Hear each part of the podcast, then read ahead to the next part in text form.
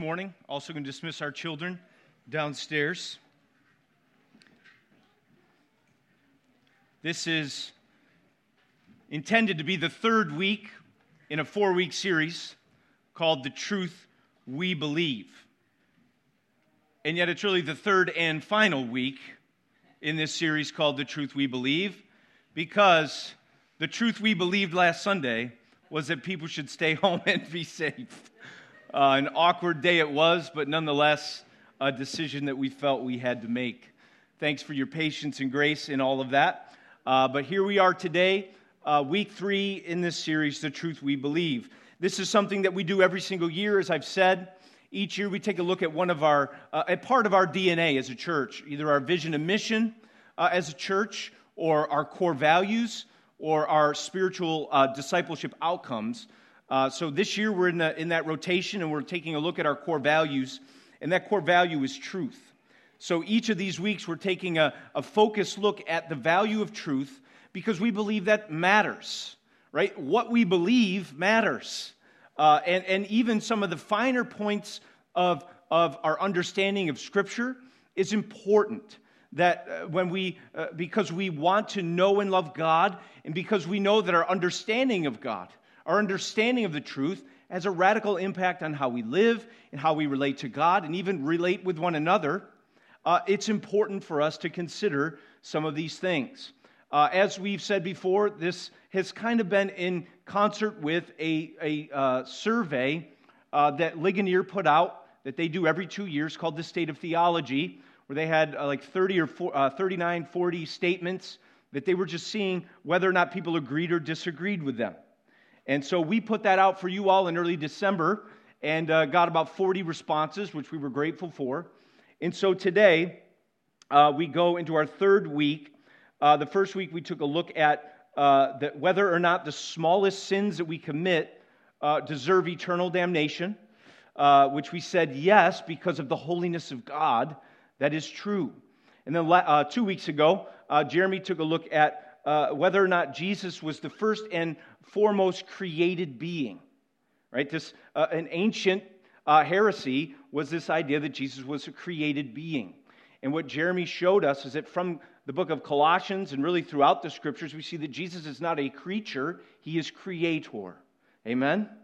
Uh, and so today, we turn up the controversy just a little bit and we take a look at statement nine of Ligonier's State of Theology, which says this turn your attention to the screen. Statement nine. Is it up there? I can't see. No? Statement nine. The Holy Spirit gives a spiritual new birth or new life before a person has faith in Jesus Christ. Take a look at it again. Read it carefully. You see the emphasis on the word before. This is an issue uh, of order, an issue of cause. Not necessarily in time, but logically. What is the cause of the other?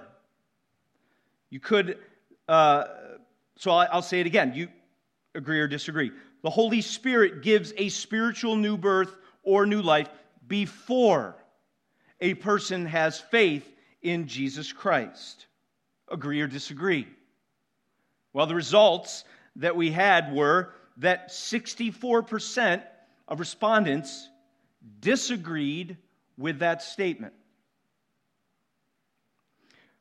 23% were undecided and 13% agreed. So you see, really, a majority and a clear minority, those who would agree with that statement.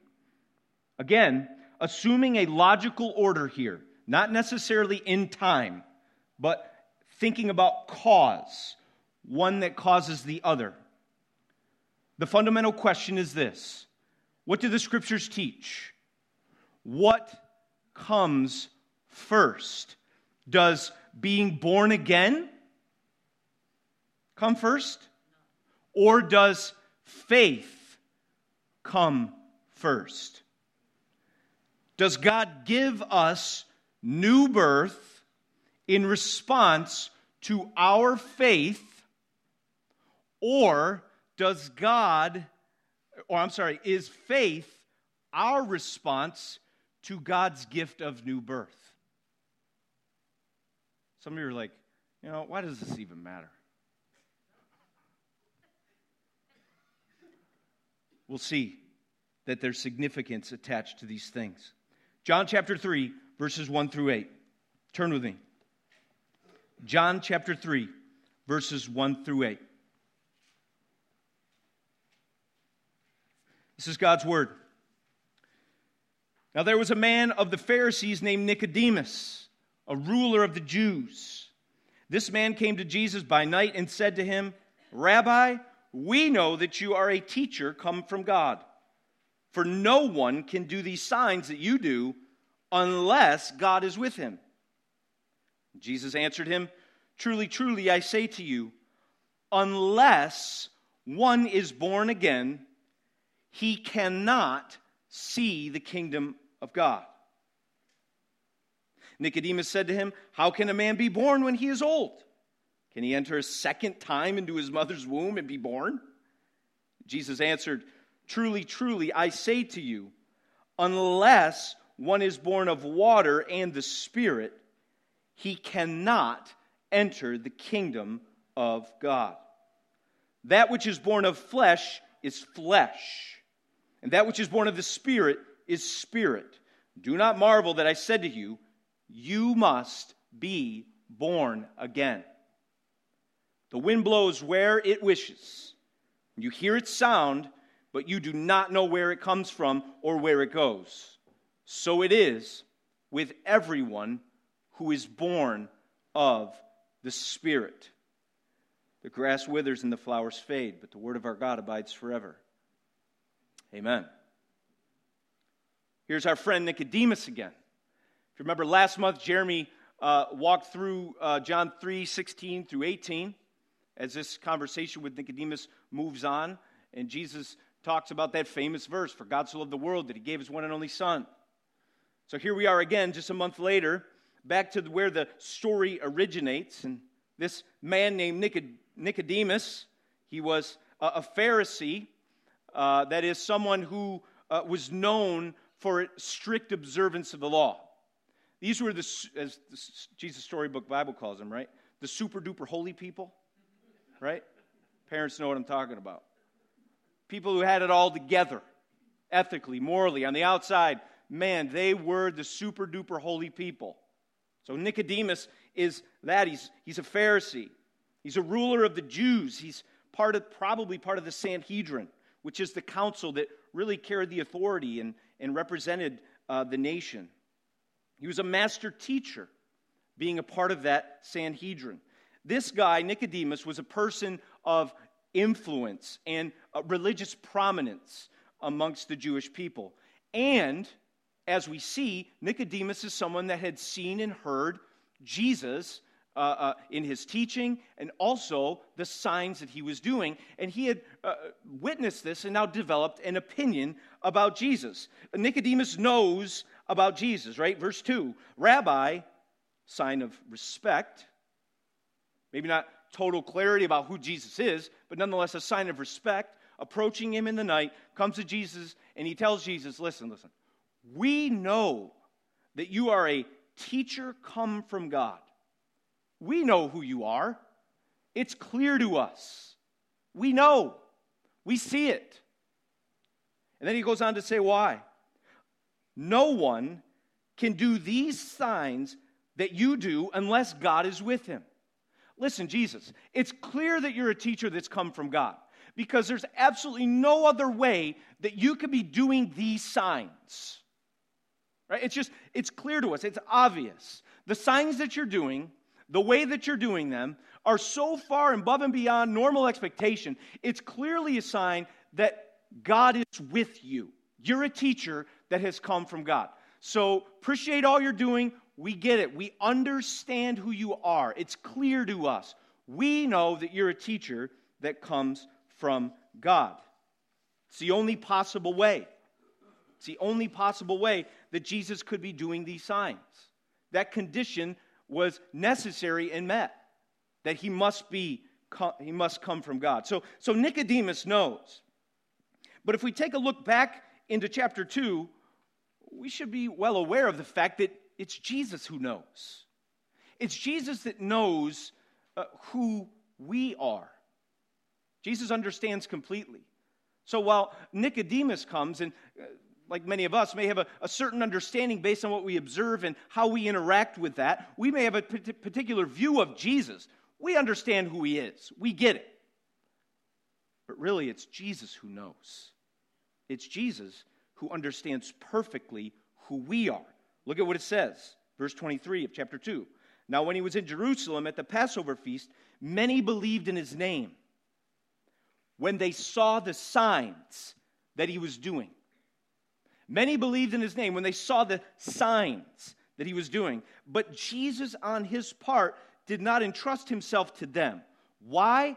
Because he knew all people. And he needed no one to bear witness about man. What does it say? For he himself knew what was in man. So while Nicodemus knows, it's really Jesus who knows. He knows all people, He knows you. Can I just pause there for a minute? Jesus knows you. He doesn't just know things about you, Jesus knows you. Everything about you, your past, present, and future your motives, your, your, your thoughts, your actions. He's fully aware of who you are. Jesus knows you. You cannot hide any information, motive, inclination of the heart, any action from Jesus. I've literally been a bachelor for going on three days now as my family's in Cleveland. Man, the secret things of the Maisie house. There are no secrets. Jesus knows. Amen? He knows. He knows what we are, He knows what we do. He's always with us. And so Jesus answers Nicodemus on the basis of that knowledge, and he says, Truly, truly, I say to you, unless one is born again, he cannot see the kingdom of God. And when he says, Truly, truly, he's underscoring the truth of it. And so we don't want to miss this statement. Nicodemus is not meant to miss the statement that Jesus is making. We are not, as we read this text, we are not meant to miss this statement in any way, shape, or form. Truly, truly. We talked about this a couple weeks ago. Holy, holy, holy. Remember? Emphasis. Underscore it. Underline it. Bold it. Don't miss it. The emphasis of the truth is here. It's just something to be heard embraced, considered, responded to. Truly, truly, I say to you, Jesus says to us here today, unless one is born again, he cannot see the kingdom of God. So when he says this, he emphasizes the truth of it and he underscores a necessary condition. Don't miss the word unless unless. Truly, truly, I say to you, unless, condition, I'm looking at the next one, one is born again, he cannot see the kingdom of God. So you must be born again to see the kingdom of God, to experience it, to, to understand it, to see it. You must be born again. It is a necessary condition. That term born again, it's important to think about what it means, especially because, right, all the surveys that are done out there in the world, it's like there's always this de- defining phrase called born again Christian. I'll never forget growing up as a kid. You remember this, Dad, right? That mom, and I'm eight, seven, eight years old, I'm hearing this term for the first time. I'm a born again Christian, my mother would say. And, and, and, it seemed the way it was presented that there was something distinct about that phrase, born again, from any other Christianity. It, it, it's a distinction that shouldn't be made. To be born again is to be Christian, to be Christian is to be born again, correct? But there's certain there must be some Christianity out there that claims to be so that is not born again. Right? So this term is one that we hear all the time. And statisticians do this. People that claim to be born again. 29% of Americans claim to be born again. So it's a term that is used often, but what does it mean to be born again? Well, it means also the word to be born from above. There's discussion about whether it should be born again or born from above. What's that getting at? Well, to be born again is to be born from above. That Jesus means that it's necessary that you be born from above, an origin not your own. You can't get it here in the world. It's from above. It comes from God. It comes from heaven, not here. You must be born from above. If any man is in Christ, he is a new creation. The old is gone. Behold, new has come. This has been called regeneration. Write that word down if you've never heard it before. Regeneration.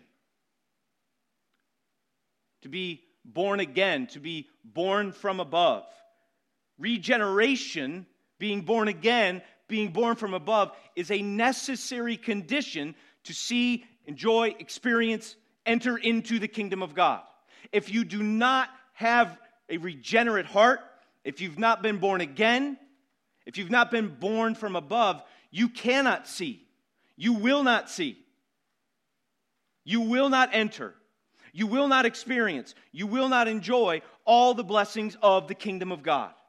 It's an incapability without it, it's a necessary condition. And so Jesus removes all possibility apart from this necessary condition being met.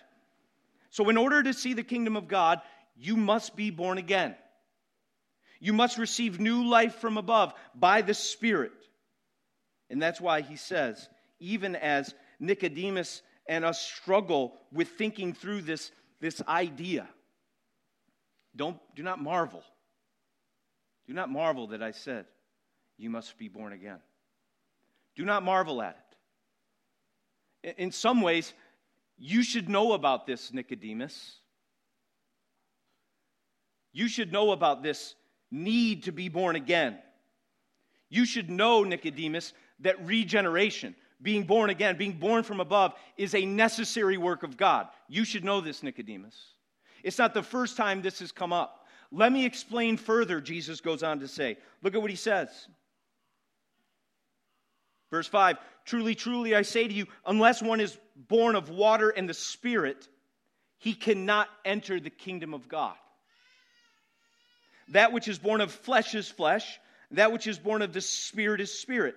Do not marvel that I say to you, you must be born again. The wind blows where it wishes, and you hear its sound, but you do not know where it comes from or where it goes. So it is with everyone who is born of the Spirit. What does it mean to be born again? It means to be born from above. Now he's getting more specific about what it means to be born again and born from above. What does regeneration mean? It means that you are born of water and the Spirit. You see that? You're born of water and the Spirit. If you're not born of water and the Spirit, he cannot enter the kingdom of God. Regeneration is a necessary work of God that is now further explained to be one being born of water and the Spirit. What does that mean? Well, you're born physically and spiritually. Okay, maybe. Maybe born uh, maybe you're talking about baptism, right? Holy Spirit, water, water and baptism.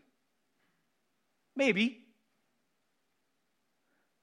But Nicodemus should know. Why? Because if you really dig into the scriptures, which Nicodemus is very familiar with, there's another time in the Old Testament where this idea of water and the Spirit is co- combined.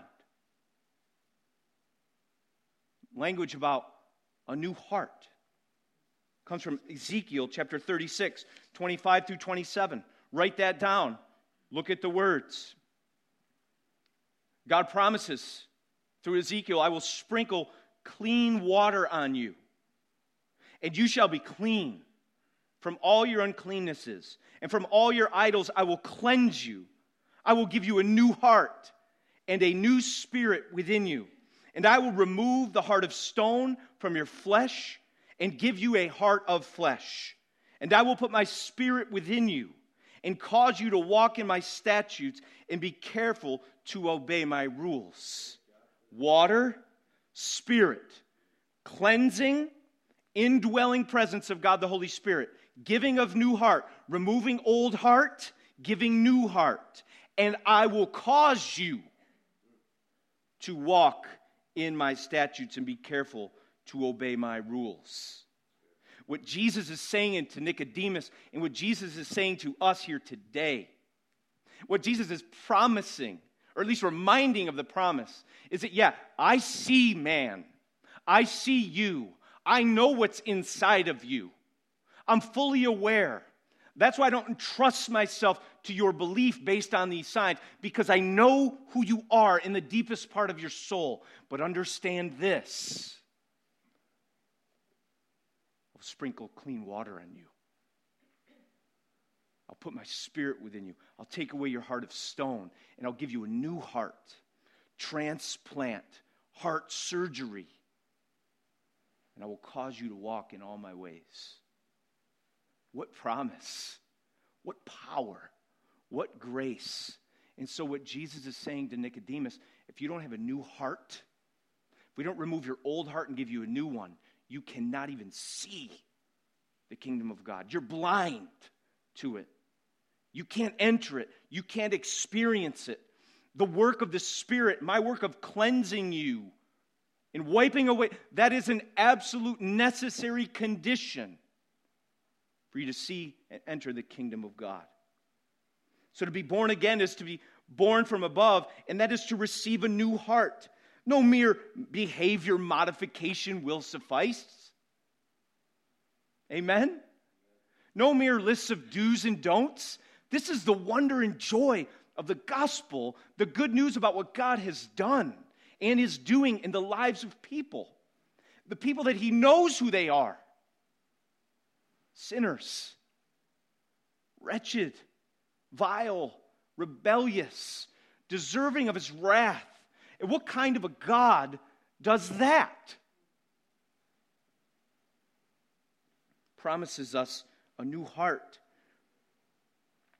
Those of you today who feel the weight of your guilt, see this hope, see this promise, receive cleansing from God and His work. Those of you who know the hardness of your heart, cry out to God for a new one. This is what He does. Create in me a clean heart, O God. Renew a right spirit within me. Cast me not away from your presence, right? Take not thy Holy Spirit from me.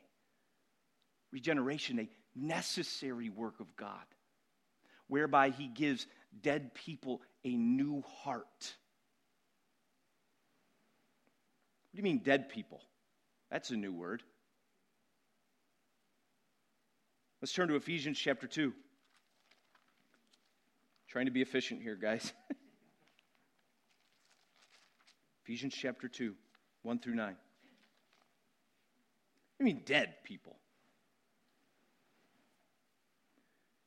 verse 1 of chapter 2 And you were dead in the trespasses and sins in which you once walked, following the course of this world, following the prince of the power of the air, the spirit that is now at work in the sons of disobedience, among whom we all once walked. I'm sorry, all once lived in the passions of our flesh, carrying out the desires of the body and the mind, and we're by nature children of wrath, like the rest of mankind. Verse 4 but God, being rich in mercy because of the great love with which He loved us, even when we were dead in our trespasses, made us alive together with Christ. By grace you have been saved, and raised us up with Him and seated us with Him in the heavenly places in Christ Jesus. Why? For what end? So that in the coming ages he might show the immeasurable riches of his grace in kindness toward us in Christ Jesus. For by grace you have been saved through faith. And this is not your doing, it is the gift of God, not a result of works, so that no one may boast. What was our state prior to being alive? Dead. Children of wrath, followers of the course of the world, dead in our trespasses and sins.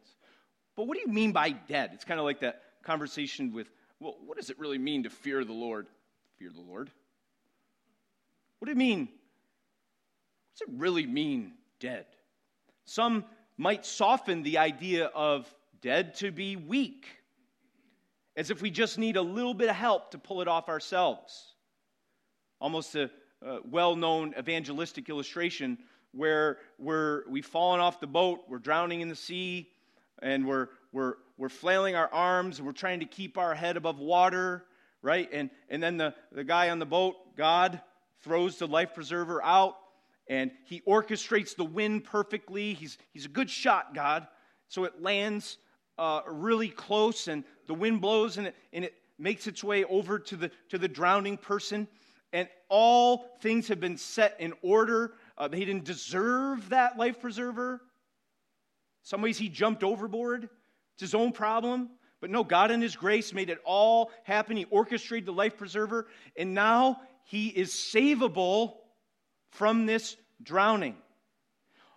But he still has to do something. He still has to, by faith, grab a hold of the life preserver. Right? Because he's incapable to get up out of on his own. He's weakened. Maybe that's it. Maybe that's what dead means. Or maybe some may consider it to be sick. There's a sickness that we have, and we need a cure. Kind of like the man, uh, the, the other evangelistic uh, uh, um, illustration often used, where you're lying in a bed sick and you're dying. And uh, uh, there's nothing you can do to save yourself. You don't deserve it. You've brought this on yourself, this condition that you have. You can't move. and, and really, the time of your death is coming. And all of a sudden, God shows up with the medicine in the spoon and he brings it all the way to your mouth and he tilts it just perfectly enough so that it goes into your mouth. But understand this it's absolutely necessary for you to swallow the medicine for you to be saved, for you to be forgiven. Both of those illustrations really show that uh, an idea that salvation is something that we cooperate with. That, that you've heard some evangelistic preachers even go as far to say God does the 99%. We have to do the one. That's a cooperative understanding that God does his part and we have to do our part. And that's how we're born again. But is that really what Ephesians 2 is saying? Is that what Jesus is saying in John chapter 3? That we're cooperating with this. Can a dead person cooperate with his resurrection? See, it's just, it doesn't mean sick. It doesn't mean weak. It means dead. Death means death. A dying man is able to swallow, but a dead man can't. A drowning man is capable of grabbing the life preserver but a drowned man is at the bottom of the ocean. Keith Mathison says, In our natural state, we are not on our sick beds, we are in the grave. We are not flailing about on the surface of the sea. We are lifeless at the bottom of the ocean. We are dead. Now, what does God do when we were dead?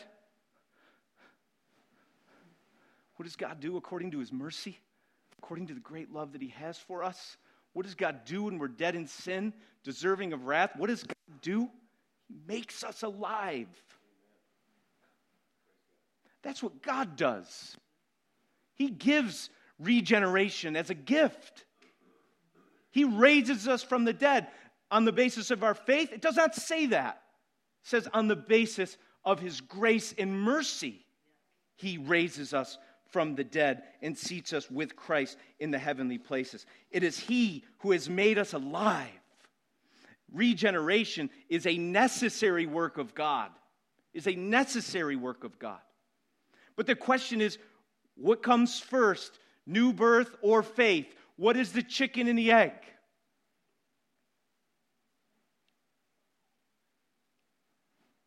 As far as I can tell, I'm no expert. Just what I see the scriptures teach. I know there's a lot of controversy about this.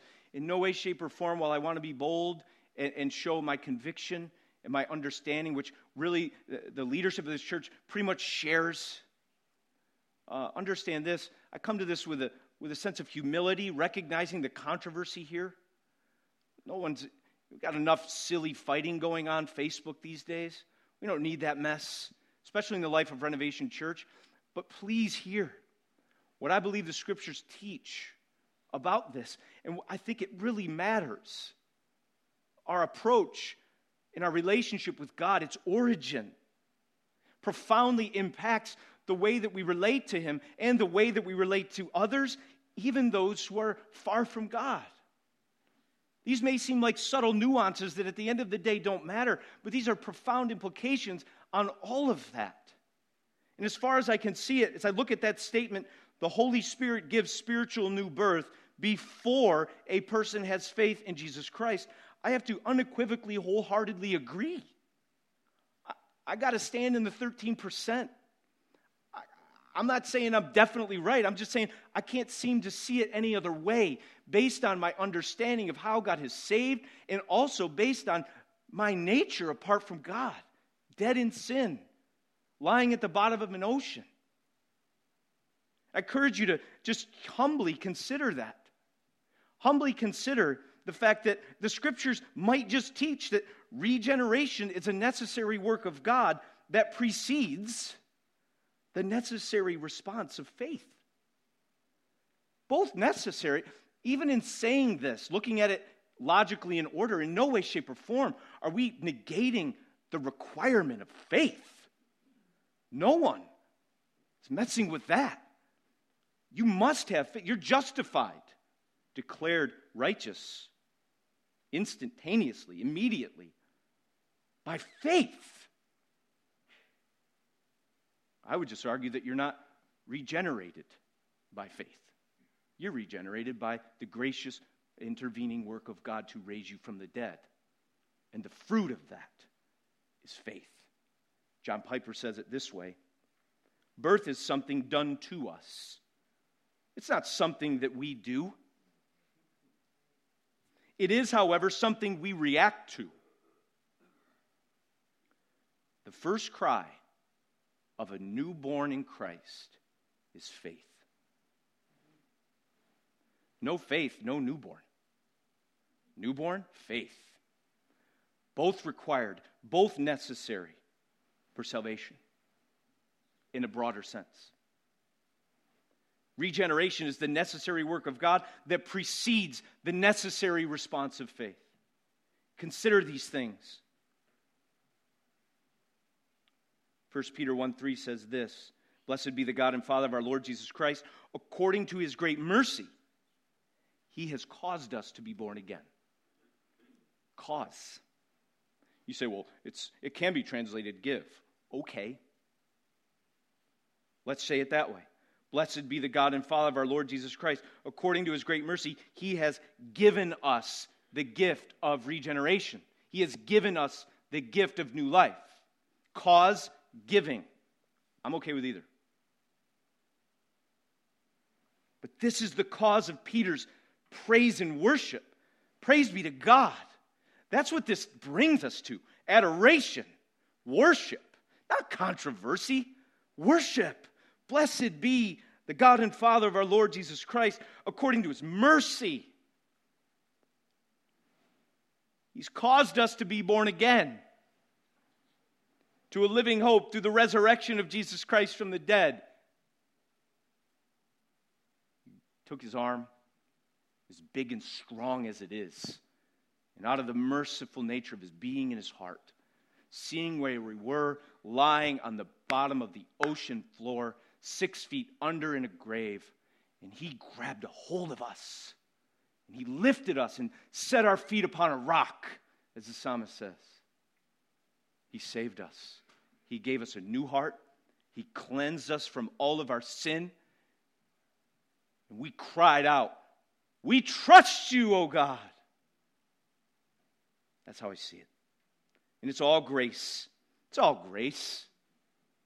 It's all grace. People who look at these doctrines and they get arrogant and proud and think they know, and it become, they've missed the whole point of grace. Please don't do that, Christian. You're missing the whole point of divine grace. So, as we think about this truth, we wrestle with it. The only response that makes sense is one of deepened humility. Deepened humility, right? It's, this is the gift of God, not a result of works. Why? That no one may boast. We should be humble in our understanding of God's nature and how He saves us. We should be humble in relationship to one another. Romans is going to talk about in a couple weeks, like we should have a sober judgment of ourselves. We didn't cooperate with our salvation, God did it. And an intervening uh, uh, actor came into our condition and got it done. We don't do 1%. It's all of God. And that breeds humility. Oh, God, I bring nothing to this. It is all of you, all of your work. And gratitude. We should be the most grateful people when we look at these doctrines. There should be not one complaint in me. I'm from CNY. We complain, okay? That's what we do but complaining about situational garbage like my phone died. We should not be marked by complaining, but constant gratitude. And oh, how the Spirit is speaking to me in this regard. As I'm so prone to whine like a baby in some of the ins and outs of life. And, and, and maybe uh, uh, subtly call into question God's goodness toward me. Gratitude. Thank you, God. Thank you. You're all we need as we sing. And for sure, as we understand what is necessary for salvation, we reject all forms of external religion.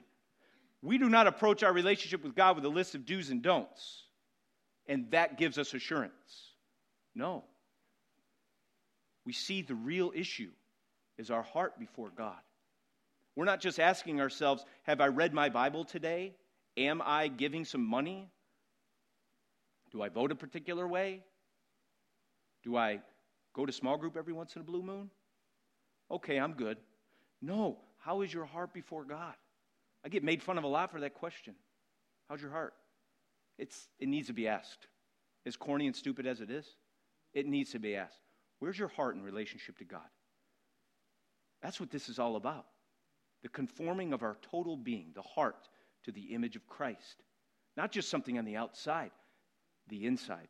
This heart of flesh, I'm sorry, this heart of stone needs to be a heart of flesh, softened and sensitive and obedient to God and His voice, filled with the Spirit. Dependence on God the Holy Spirit. It's not human effort. This guides our, our walk with God. If it's all of grace and it's all of God, we're constantly dependent and relying upon Him for everything. Last for not least, I think this idea guides our prayer life for those who are far from God. God, give them new birth. God, raise them from the dead. Please. Open their eyes so they might see. Warm their souls from the coldness of sin. Move in their hearts by your Spirit. Show them, reveal them. Because apart from you, they won't see it and they won't enter it. They have no island of righteousness in themselves to conjure up enough merit to trust in you apart from your work. Please, God, resurrect them. If you pray that prayer, you'll hear a lot of babies crying in faith. And that is our prayer. And I think this also calls us to the ministry of the Word. You were born again. How? By the living and abiding Word of God. You were called by the Word preached. We need to be faithful to preach it here, faithful to read it at home. And that's how God regenerates. It's how God strengthens those who are dead and those who are weak in their faith. Regeneration is the necessary work of God that precedes, comes first, before the necessary response of faith. I trust this was an encouragement to you. Let's pray.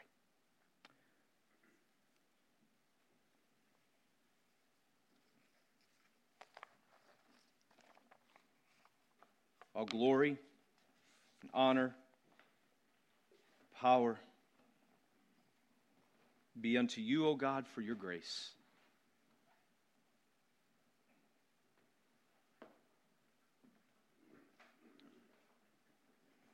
Through the work of Jesus Christ, you that you apply to us, you by your Spirit, take your strong, mighty hand.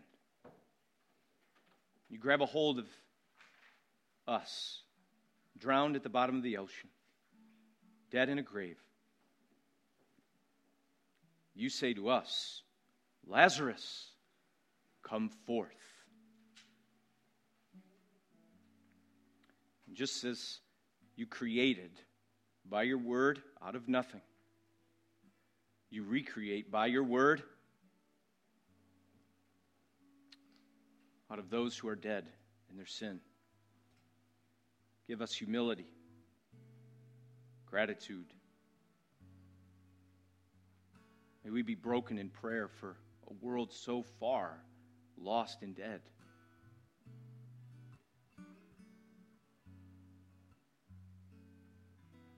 Praise be to you, O God. Amen.